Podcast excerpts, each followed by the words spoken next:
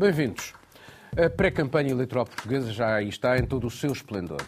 Eles são as sondagens, as entrevistas, os debates, mais esclarecedores uns do que outros, mais civilizados uns do que outros. Mas também os comícios, as ações de rua, as palavras de ordem e essa permanente tentativa de imposição de narrativas. Sem exceção, defende-se um país melhor e mais justo, pese embora o que cada um entende por melhor e mais justo. Há quem prometa tudo a todos, há quem faça contas às promessas, as suas e as dos outros, vistas elas quase sempre como somatórias e realistas. Questão de perspectiva. Há quem defenda mais Estado, quem o queira reduzir à expressão mínima. E da educação à saúde, passando pelos impostos, tudo serve para tentar seduzir o eleitor.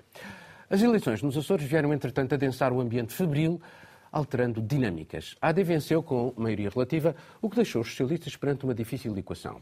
Inviabilizar o executivo açoriano, votando com a extrema-direita contra ele, abster-se em nome do combate que dizem travar contra a extrema-direita ou empurrar a direita para os braços da extrema-direita. O voto contra foi anunciado. Miguel, como é que interpretamos esta estratégia do PS?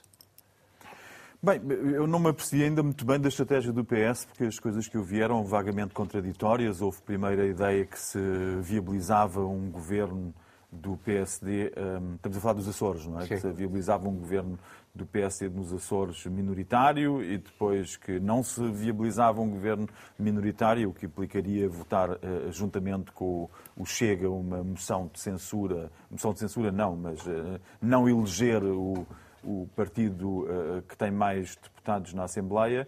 Um, não consigo interpretar, acho que é difícil. O PS, PS, o Partido Socialista, andou a cultivar muitíssimo o Chega como seu principal opositor, hum, tentando relegar o PSD para uma posição uh, minoritária uh, de menos relevância.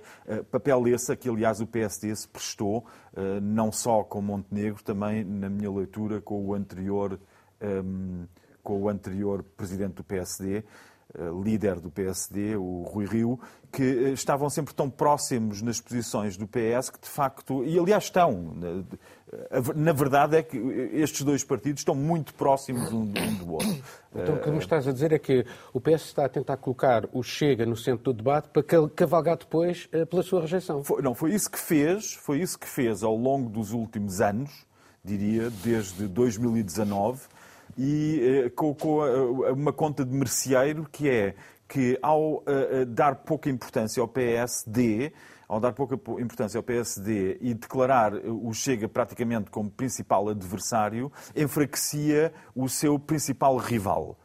E isso facilitaria depois as contas, porque o Chega haveria de continuar uma força marginal. Em termos de, de previsões de, de, votos não é bem assim, não é marginal. Quando nós falamos de votações à volta dos 20%, mais ou menos de 20%, estamos a falar de um adversário que está exatamente à altura do PSD, uh, uh, ou muito próximo.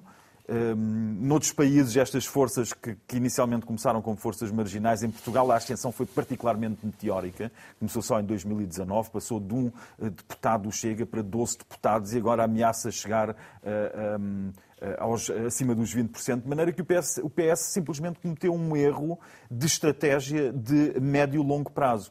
E esse erro agora está a ter um custo, e o custo vai ser, se se encosta ao Chega para evitar o PSD nos Açores e, de certa forma, depois poderá ou não obrigar uh, o PSD a arranjar. Uh, porque em política tudo o que se diz, uh, tu tens uma citação de que eu gosto muito, que existe, existe só uma forma verbal, não é? É o presente indicativo. Obrigado, assim não preciso citar, dizes tu. É isso que existe em política. Bom, Portanto, mudam sempre as opiniões.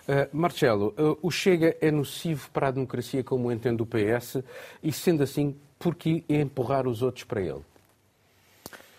Hum, vou tentar usar o futuro do indicativo. Eh, eh, a questão é, é o grande paradoxo, o grande desafio que a extrema-direita coloca às democracias é o seguinte: ou, ou esta extrema-direita é mesmo o regresso do, do, do terror, de, da extrema-direita, dos piores fantasmas do século XX, como muitas vezes se diz, e então, qualquer tipo de colaboração, de coligação que afaste estes fantasmas é necessário e nós normalmente quando quando quando falamos, quando olhamos para países que, que, que, respeitam mais as linhas vermelhas, ou França, Alemanha, face à extrema-direita, são estes países. França, Alemanha, Itália é um país que usa não sei se bem mas ou mal, mas usa, risco, usa é? o sistema. não, não, não, estou, sim, estou a fazer. Em, em França, uh, o, uh, o cordão sanitário já se rompeu há uns anos e, portanto, sim, mas não há, já não, não há governos, Mas não há governos. Mas já, já é percepcionado, a, última sondagem que houve uh, sobre isso, a maioria dos franceses já considera pela primeira vez em 20 anos que a extrema-direita é um mas, partido. Mas eu não falo, sim, mas eu não falo de sondagens da maioria dos franceses. Falo, falo das lideranças políticas e das estratégias políticas. Portanto, se, eh, se nós falamos, eu não, nem, nem sequer entro nos pormenores se considero ou não considero, eu acho que a extrema-direita é, neste momento é um catavento perigoso precisamente porque não abriu o jogo, não mostra, não diz o que quer sobre a Europa, não diz o que, claramente o que quer sobre a política externa europeia e sobre a, a colaboração interna entre vários países. O que vimos é que é, é muito perigoso porque, porque precisamente destrói a colaboração interna dos países da União Europeia e tem ideias perigosas sobre, às vezes, sobre a pertença ao euro. E, portanto, para mim, é um, é, o perigo esse. Mas a grande questão é que eu queria dizer era, era essa, ou seja, se nas campanhas eleitorais ou durante o debate político eh, é o fantasma do século XX, então faz sentido uh, uh, coligar-se para afastar os fantasmas. Se depois estas coligações não acontecem, quer dizer que estamos dentro da norma, da normalidade Paulo, democrática. só depois de toda a gente falar aqui, se queria só fazer um apontamento sobre isto que o Marcelo uhum. diz, e estou de acordo com o Marcelo, uh, acrescentar uma coisa. Caroline, Uh, e pegando um bocadinho naquilo que o Miguel disse, quem é que tem dado mais espaço ao Chega? É o centro-direita ou é o Partido Socialista? Eu acho que ao longo dos últimos anos eu concordo com o Miguel, o Partido Socialista. Eu vim morar em Portugal junto com o início do, da governação do Antônio Costa. Então peguei todo aquele início, aquela confusão, ah, depois das eleições e observar o que aconteceu ao longo desses anos, eu acho que é bem isso que o Miguel falou. Ah, o Partido Socialista foi tentando deu protagonismo ao Chega, de certa forma. Instrumentalizou, claro, a, instrumentalizou questão a, questão para benefícios de curto prazo. Para dizer, pronto, também para dizer, para tentar se distanciar, ou seja, marcar aquela diferença real do que, é a extrema-direita e do que, que é a democracia, não é? Onde o PS se enquadra e Sim, ao longo... Eu tenho aqui uma questão uh, que me deixa um pouco perplexo. Se é um partido nocivo para a democracia, por que razão é que o regime o aceitou?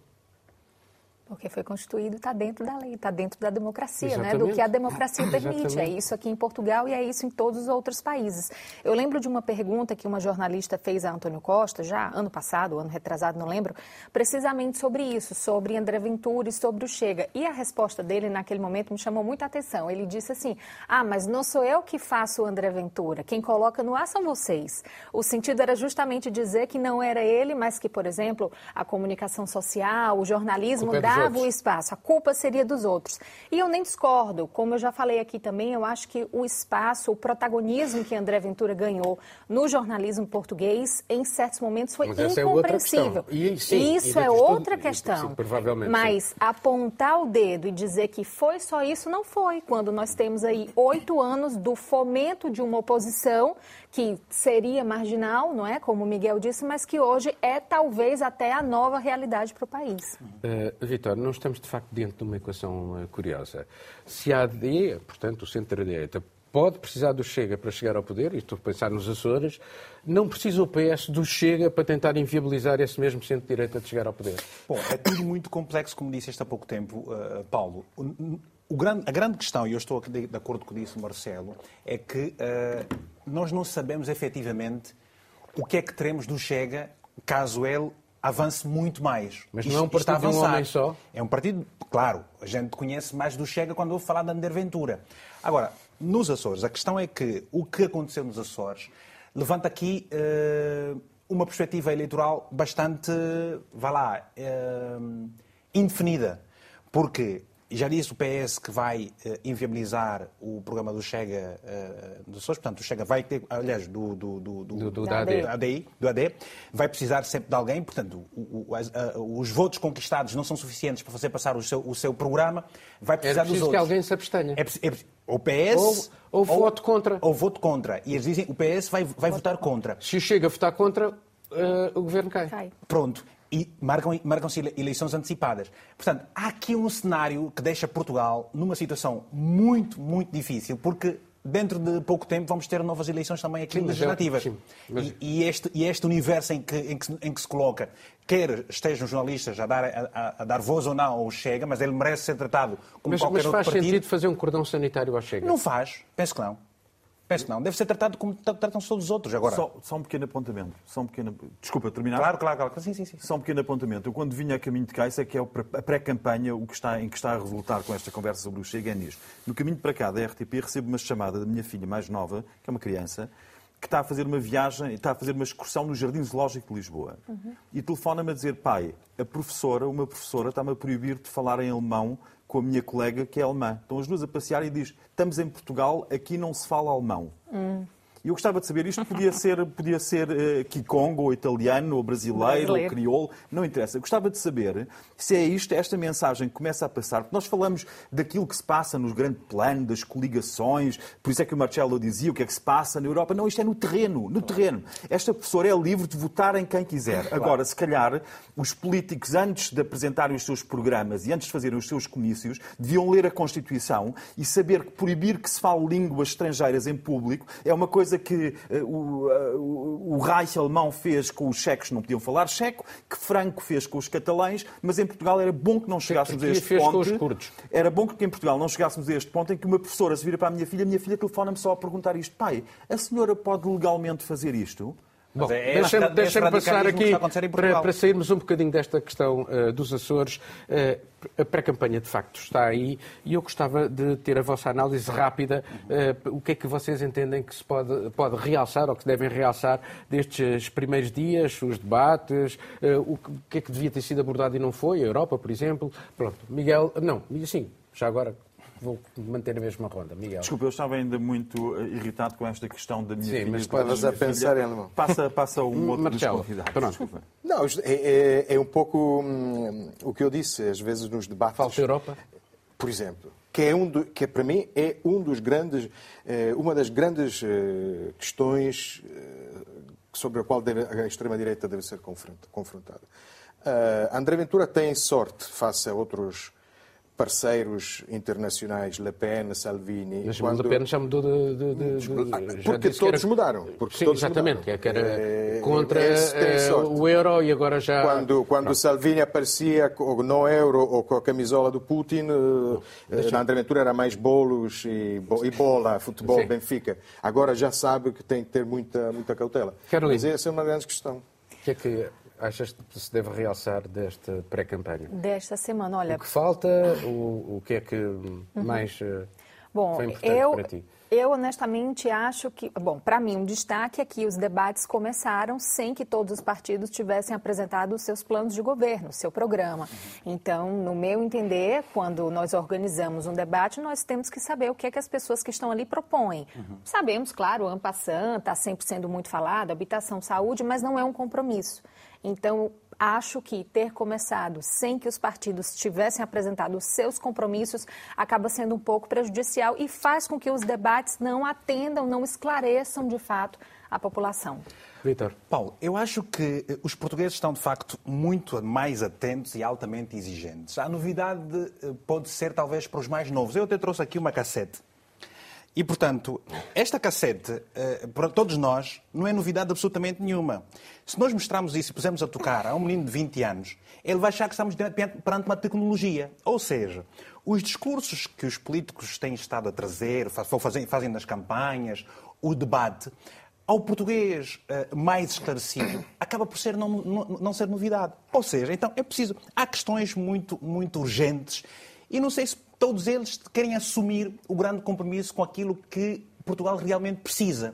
Com o desemprego, a imigração de gente jovem, a saúde, a, a, a, saúde, educação. a educação. Todos eles parece que vão fugindo do rabo palmatório. Agora, há uma coisa que eu acho que é necessária, que não estou a ouvir de nenhum político, que é realmente a questão da imigração. É verdade que os migrantes não contam nessas eleições legislativas, eh, contam sim nas eleições autárquicas, mas é preciso dizer que há gente migrante que vai votar pela primeira vez, tem dupla nacionalidade, mas se sentem sempre migrantes. E é preciso que se traga também um discurso para essas pessoas. O que é que vai acontecer para elas?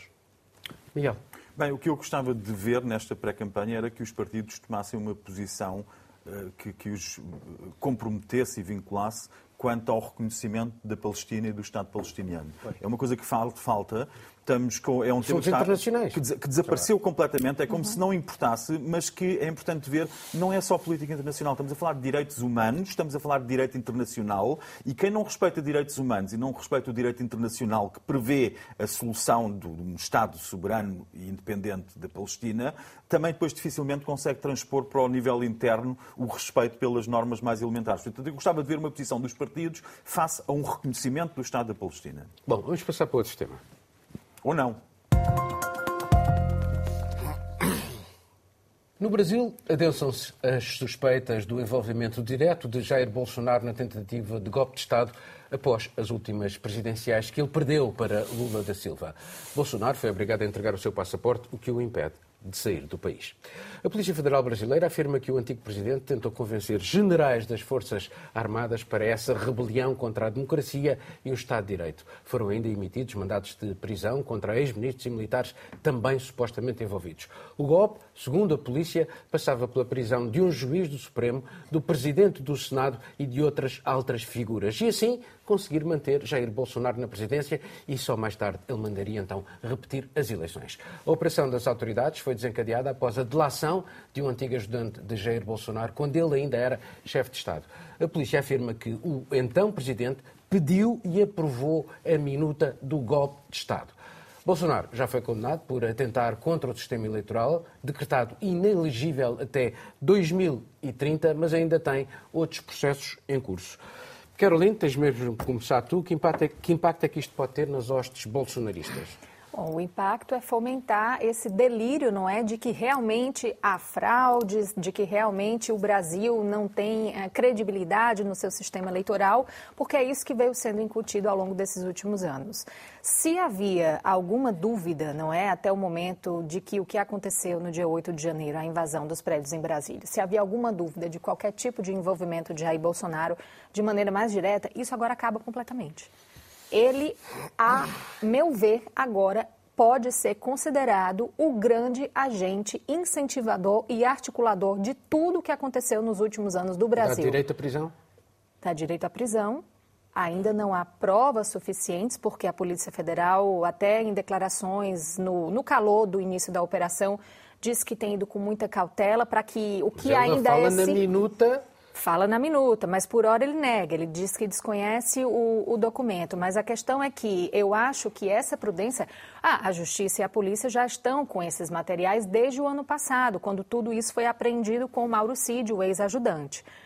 Lembrando que ele está preso não por questões relacionadas às eleições e a essa invasão do 8 de janeiro. Ele está preso pela fraude nos boletins de vacina, que é um outro escândalo, Sim, um, um outro, outro problema. Aquela questão das joias Exatamente. Também. E aí, dentro não é, do, da sua estratégia de sobrevivência, aceitou fazer delação premiada e soltou tudo aí que tinha, não é, de articulação e de envolvimento. É gravíssimo, é gravíssimo. Que foi apresentado foi um, um esquema muito bem articulado, com divisão de tarefas, mexendo com altas patentes do Exército Brasileiro, com pessoas muito influentes no país. Existia lá o grupo de uh, recolha de informação, de apoio jurídico. Então, assim, foi uma articulação criminosa muito bem estruturada para tentar derrubar um processo eleitoral democrático.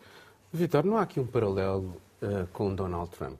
E Trump, pelos vistos, é intocável. Bom, uh, uh, se a justiça brasileira está ao pé no ponto em que está, uh, congratulamos-nos e a justiça uh, americana começa a ser posta à prova também, porque nunca como agora a justiça americana esteve uh, num ponto de situação tão complexo, mas também ele determinado para aquilo que vai acontecer no mundo.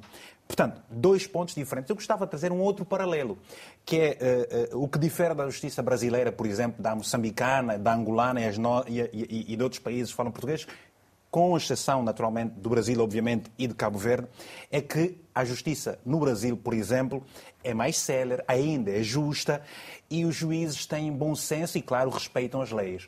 Porque se assim não fosse, obviamente, obviamente teríamos um cenário completamente diferente uh, uh, no Brasil. que há verdadeiramente uma separação de poderes e não uma dependência. E o quão importante ela é. Há esta separação de poderes, há essa independência, o que faz toda a diferença Lula para as democracias da Silva terá, alguma, terá algumas reticências quanto a essa leitura.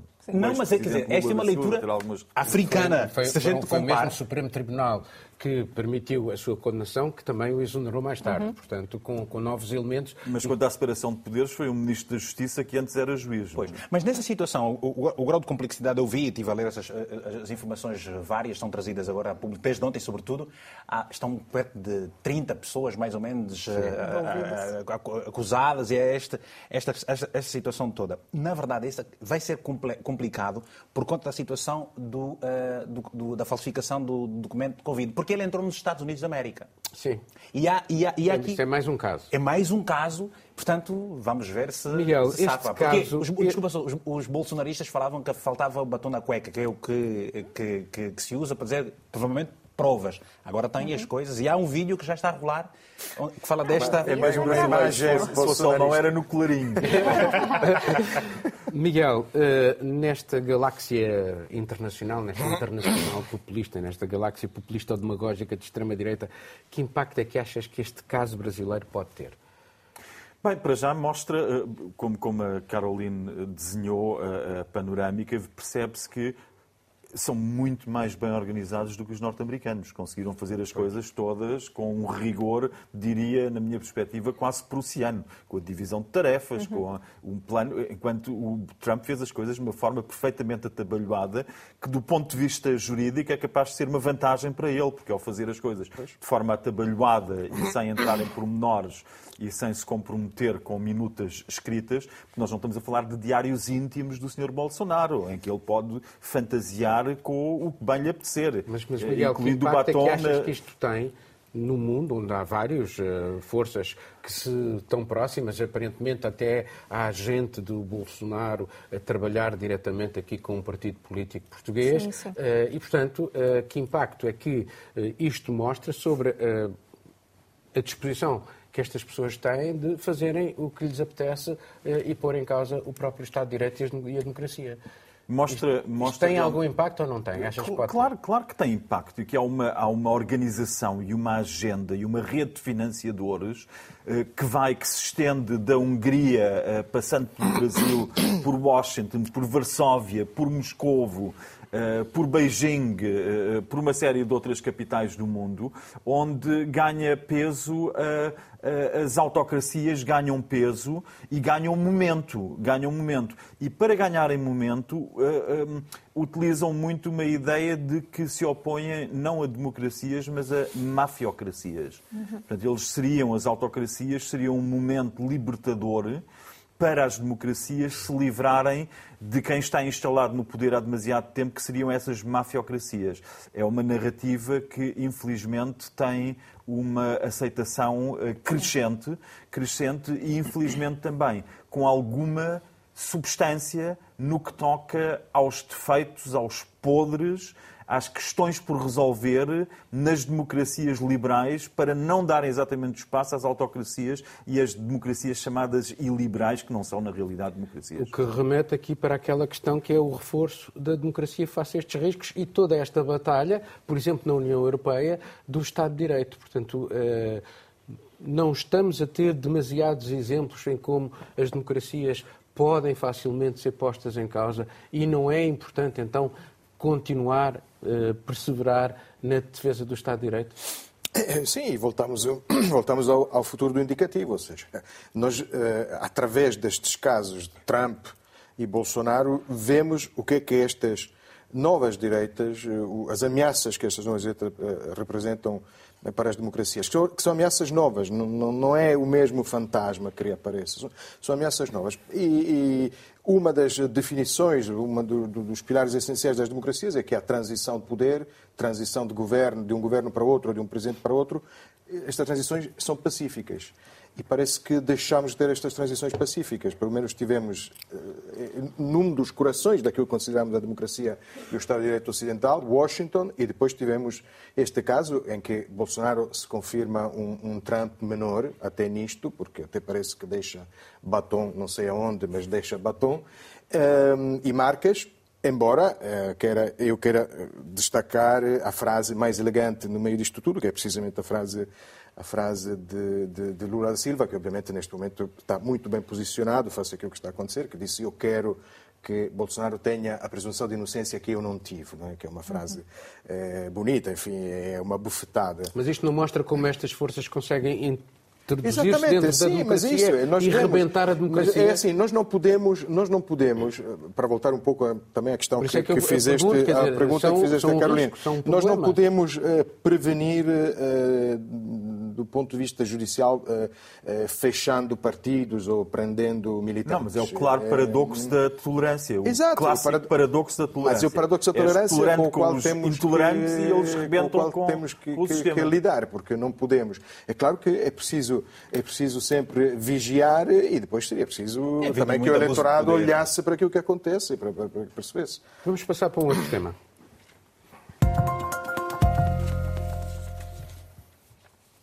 A União Europeia abandonou a definição de violação e, com isso, de poder torná-la num crime transfronteiriço, como são a corrupção, o terrorismo ou a exploração sexual.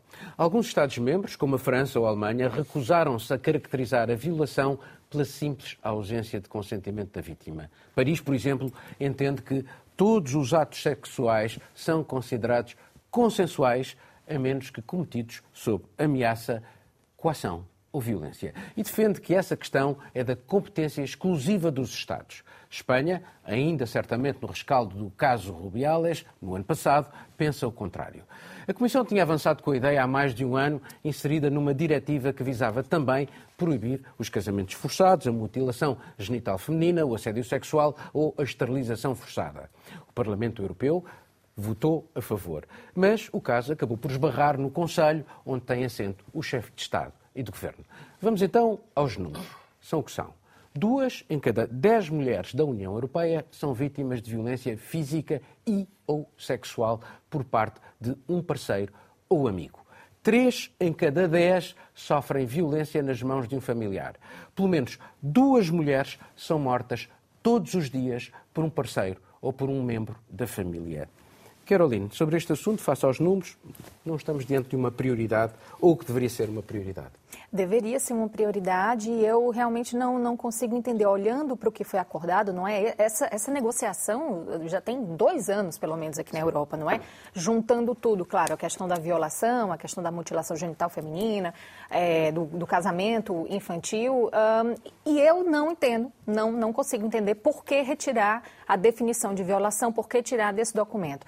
Vi muitas justificativas uh, para quem, quem votou contra, disse, ah, isso é uma forma de tirar um pouco da voz das mulheres, ah, isso cada Estado tem que resolver. Pelo contrário, num, cenário em que existe uma violação e a mulher diz, eu fui violada, e não há, talvez, nesse primeiro momento, uma prova mais factual, e o homem nega, a palavra da mulher é que vale. Se ela diz que não dei consentimento, é a palavra dela que vale. A questão é, e é isso o que não é foi, é não. É... O não é não, Portanto, o sim é sim, é. e é isso que foi desrespeitado agora. A gente tem, uh, perde uma oportunidade, eu acho, de respaldar as penas, de dizer que isso é crime, ou seja, uma jurisdição europeia sobre esse tipo de crime é muito mais forte, muito mais impactante você saber que existe essa tipificação, assim como tem para a corrupção também. É, e eu acho que perdemos esse momento, perdemos uma grande oportunidade. Os números são absurdos. É, já agora, um dado do Brasil: uma mulher ou menina a cada 10 segundos no Brasil sofre algum tipo de violência sexual. Estupro, né? A palavra que nós, que nós usamos mais comumente no Brasil. Uh, e, enfim, o que há atualmente lá é um projeto de lei para que também haja essa questão do consentimento. Atualmente, o Brasil é, é da mesma forma, não é? A, o, o, estupro é considerado só quando há a coação ou a violência. Mas já existe um projeto de lei do ano passado, em análise na Comissão de Cidadania e Justiça, para que a questão do consentimento explícito seja levada em conta. Temos um caso super midiático agora em Espanha, como tu mencionaste, o, o jogador brasileiro Daniel. Alves está sendo julgado e é o consentimento que está ali no cerne de tudo. A vítima diz que disse não, foi voluntariamente à casa de banho com o jogador, mas chegando lá disse não e quis sair. Então, no cerne de tudo está o não. Marcelo, eh, como é que eh, estamos em Itália sobre este assunto? Eh, a Itália era a favor desta desta diretiva, eh, mas eh, estamos, mais uma vez, diante de um exemplo de mudança de costumes, porque, de facto, as sociedades evoluem e, Não, e é eu... é preciso adaptar-nos a, a, a, é um novas tema, realidades. É um tema muito complexo e eu uh, lamento não concordar em tudo o que a Carolina disse, porque o tema é mais complexo, não é tão simples. E uma das coisas que, que Como circula... tudo que envolve as decisões sobre questões relacionadas às mulheres, não é? é eu sei que agora vamos violação. logo para este de, de, tipo, sim, claro, Carolina, eu estou a defender aqui o meu direito a violar mulheres.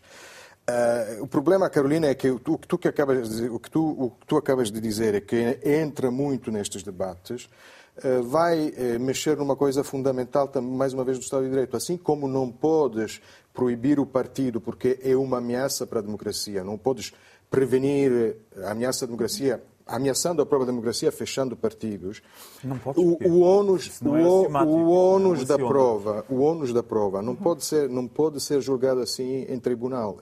A grande questão é o ônus da prova e daí a definição de, de violação. Eu digamos que existem três doutrinas. Uma é a doutrina espanhola, solo si e si é uma lei.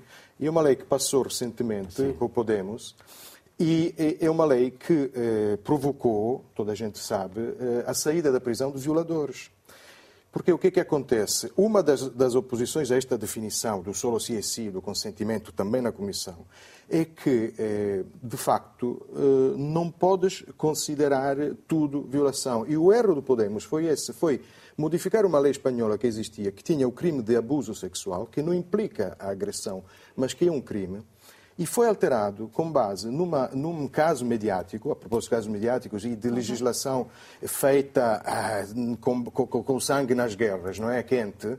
Eh, num caso famoso, que é o caso da Manada, de uma violação de grupo, que, em que houve protestos por toda a Espanha contra uma sentença do primeiro, de, de, um primeiro, de um tribunal de primeira instância, que é uma espécie de grande leyenda negra moderna sobre a Espanha, em que passou a ideia de que os violadores tinham sido absolvidos e tinham sido condenados a nove anos de prisão com base nesta outra, que é mais fácil de provar e que dava direito a nove anos de prisão. E essa ideia que nós conseguimos ter efeitos dissuasores simplesmente com leis mais duras, é uma lei que desde, e voltamos ao princípio do Estado de Direito, desde o iluminismo, sabemos que não funciona. Este é um, é um dos grandes problemas. Depois podemos dizer Deixa-me muito... Uh, passar para o Miguel. Uh, como é que uh, podemos interpretar a posição de Macron e Scholz, que fizeram da defesa dos direitos das mulheres uma prioridade? Bem, é difícil de compreender, porque na Alemanha vigora a, a, a, o mesmo princípio, enfim, reduzindo a uma fórmula, aquela fórmula simplista que, simplista que é não é não, é o que vigora na Alemanha. E na Alemanha há também uma oposição a adotar-se a outra fórmula simples que diz que só o sim é que é sim. E é esta transição que a Alemanha, com sob Scholz, se recusa a fazer e recusa-se a fazer contra movimentos de mulheres por toda a Alemanha que exigem que essa mudança aconteça. Aliás, o exemplo que os defensores do só o sim é sim dão sempre é que é um caso que acontece todos os dias. São, porque as mulheres são a esmagadora maioria das vítimas de violação e de estupro. A situação clássica é um grupo de jovens ou adultos que consomem eh, álcool ou drogas ou qualquer coisa, ficam todos mais ou menos inimputáveis, mas quem depois é alvo de uh, atividades sexuais não consentidas, não expressamente consentidas, são as raparigas que estão no grupo ou a rapariga que está no grupo. E que no dia seguinte não disse não, não ofereceu resistência, logo não há violação, mas se calhar foi alvo de atividades sexuais que ela não pretendia que conscientemente não queria, mas não estava consciente para poder dizer sim, quero. E por isso é esta situação prática, escusamos talvez sair dos grandes princípios jurídicos, para perceber que, atenção, como mulher, é bom pensar em que meios se move. Olha, eu lembro de uma senhora alemã, uma politóloga, já com mais de 70 anos, que me contou que foi violada em Portugal numa altura em que ela fez uma coisa que achava que era normalíssimo fazer, que foi entrar na casa de um professor. E foi o erro que cometeu. Entrou sozinha na casa do professor. Uh... E já passámos, passámos em Portugal também da, da época do, da, da, cotada do macho latino, em que os juízes consideravam que mulheres em Portugal tinham de se preparar porque aqui havia uns outros princípios de masculinidade que não eram os mesmos do resto da Europa. A questão aqui também não passa muito de serem as mulheres a ter que se adaptar à complexidade das leis ou cabe as leis às leis adaptarem-se à proteção das mulheres? Eu fico com esta segunda opção.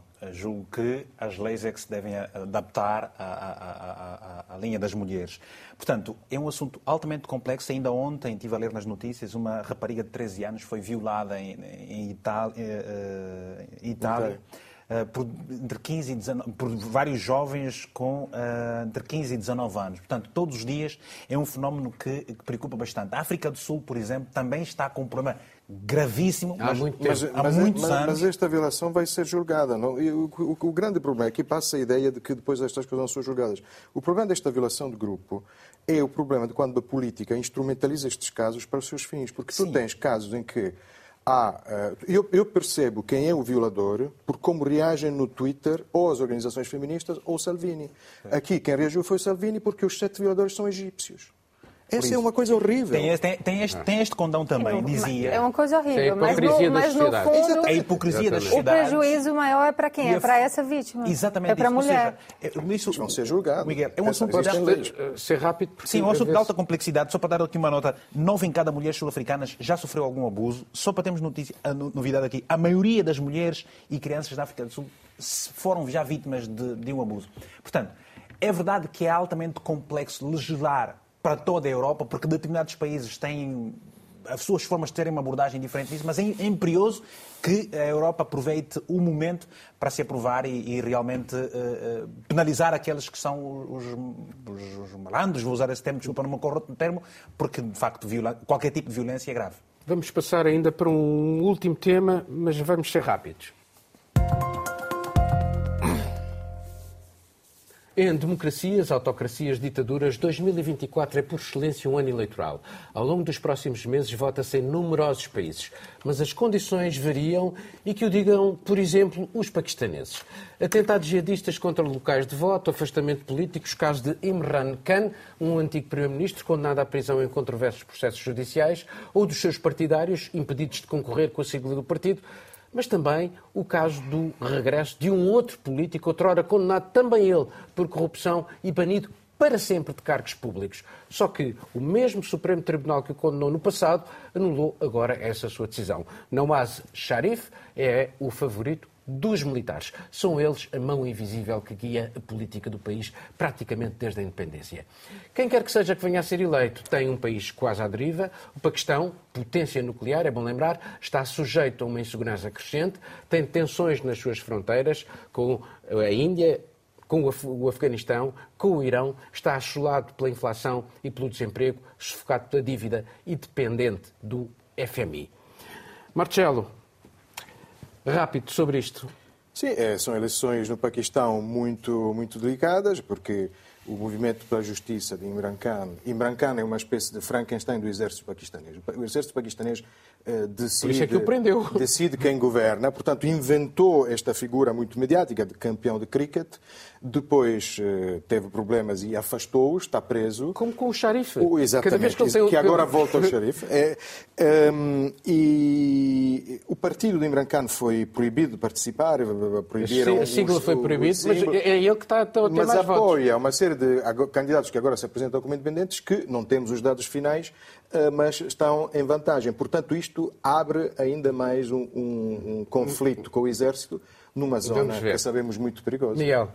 Bem, eh, imediatamente ocorrem duas comparações. Por um lado, temos a Coreia do Sul, onde por alguns crimes de que Imran Khan foi acusado, entre eles foi a de vender presentes que lhe foram dados enquanto uh, primeiro-ministro, que vendeu os presentes em proveito próprio um homem que tem uma fortuna pessoal grande, que não dependeria muito desses, dessas vendas, mas que é, na Coreia do Sul está a acontecer algo parecido com a mulher do, do chefe do governo que recebeu uma mala Chanel ou Hermès ou qualquer coisa e, e, pelos vistos, há um problema com estes presentes por todo o mundo. O Vão desde Giscard d'Estaing, Giscard d'Estaing, Sarkozy, uh, enfim, é, é, uma coisa comum no mundo inteiro. Mas o partido, como, o país que me ocorre mais, neste caso, pegando exatamente no que o Marcelo disse, é a Turquia. Porque a Turquia era o país que tinha uma situação muito parecida quanto ao poder dos militares e o ascendente dos militares sobre o poder político. E foi preciso um, um Erdogan para quebrar o poder dos militares de forma eficaz. O Paquistão nunca o conseguiu até agora, não vai conseguir, mas vemos o preço a que se veio na Turquia. Mesmo assim, prefiro um autocrata Erdogan que ainda que tem de facto conseguiu desarmar os militares a um regime onde são os militares nos bastidores que decidem tudo. É escolher entre dois males. Eu prefiro talvez o mal menor que mesmo assim é, é, o poder militar não ser o poder decisivo num país. Bom, Vitor.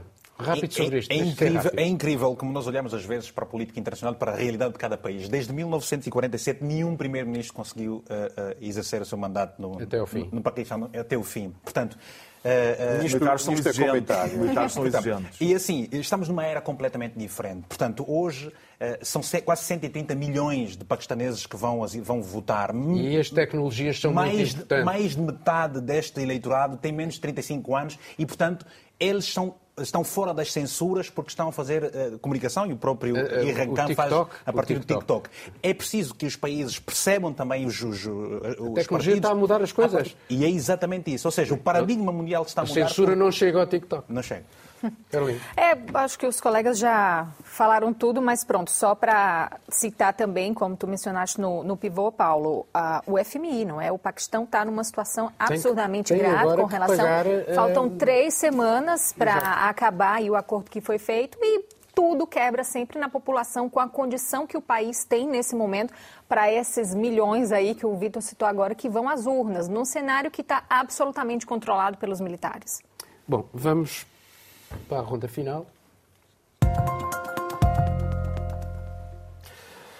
Ora bem, nesta ronda final vou começar por ti, Miguel. Bem, temos a, a Irlanda do Norte um, como um exemplo, talvez uh, único neste momento, de um país que saiu de uma guerra civil tremenda, uma guerra fratricida, sem tréguas, em que uma minoria vivia, uh, minoria não, em que uma grande parte da população vivia numa espécie de apartheid, que eram os católicos, e que agora, de repente, a chefe do governo é Michelle O'Neill, pela primeira vez desde a, desde a independência da Irlanda, a Irlanda do Norte tem uma chefe de governo que se quer reunir com a Irlanda, quer, quer unir à Irlanda. Uh, é, isto é, é, talvez um momento que nos dá a pensar que, por muito grande que sejam as inimizades entre parcelas de, das populações num país, há sempre uma forma de ultrapassá-las. E a Irlanda, espero eu, está a viver uma fase difícil. Os unionistas do DUP estão a tentar a, a, a reviver alguma violência, mas é, é bom é ter assim. Notícia. É uma boa notícia. É uma boa Fico notícia. muito contente por haver. Caroline. Bom, vou falar sobre dengue, né? O Brasil está vivendo aí um surto absurdo. Esse ano já são 360 mil casos confirmados, 291% a mais do que nesse mesmo período em 2023. E o destaque é que a Organização Mundial de Saúde fala que esse surto no Brasil é reflexo de uma crescente mundial de casos de dengue. Então, uma doença que, em princípio, até mesmo aqui em Portugal, quando eu ouvi alguns portugueses falando, era muito coisa ali do país tropical, ali do Brasil, não é? Enfim, agora é uma realidade que pode se espalhar. Águas paradas. Pode ser prevenido, é de maneira muito simples. Agora já temos vacinas e é de fato um cenário que chama a atenção no Brasil, mas com potencial aí para extravasar. Marcelo. Senegal. Eh, no Senegal, esta semana, o presidente Macky Sall desconvocou as eleições, que estavam marcadas para dia 25 de fevereiro, inicialmente sem data marcada, agora parece que vão ser em dezembro, só que o mandato acaba a 2 de abril. E Macky Sall já tinha agitado um pouco, um pouco as águas da, da opinião pública senegalesa porque, porque, porque ameaçava candidatar-se para o terceiro mandato, que a Constituição proíbe. Eh, o Senegal é o país onde estas transições democráticas são pacíficas, não, é uma raridade dentro daquela área eh, da África Ocidental, mas o que é que se passa? Agora, o grande adversário, Osman Sonko, está preso, eh, o outro sucessor a candidato também está preso, e com o mandato acabando em, abril e as eleições são em dezembro, não sabemos o que é que vai acontecer. Entretanto, é ações de protesto. É, mais um caso de, de uma democracia é, peculiar, é, chamemos assim. Vitor. Olha, democracia peculiar e com problemas com a justiça e abusos de poder, é por isso que o mundo está como está. Uh, eu falo sobre este livro que aí está, o livro Podes é de mostrar? José Eduardo Agualusa. Portanto, este, esta obra uh, é o primeiro livro dessa natureza que José Eduardo Agalusa nos brinda, um angolano da província do Ambo, mas que vive em Moçambique. Fala sobre vidas e mortes de Abel Chivucovuco. Abel Chivucovuco é um renomado político angolano, já foi da UNITA, criou um partido que se chama Casa CE, esteve muito forte nas eleições anteriores. Uh, tentou depois criar um novo partido, o Prajá, e que só não foi criado por conta exatamente de questões onde a justiça é muitas vezes injusta e parcial, naturalmente. É um livro que traz uma versão da história da vida política angolana, um olhar de quem viveu literalmente com Jonas Savimbi, eh, um grande líder deste partido da oposição angolana. E, portanto, nós costumamos muitas vezes ouvir uma versão e nós crescemos com, do lado do MPLAR, aquela coisa toda, víamos sempre uma versão da, da história de Angola e hoje começamos a ler muitas mais uh, uh, partes de uma história diferente, trazida, portanto, por elementos da UNITA. É, é, é, curioso que só os elementos da UNITA têm estado a escrever.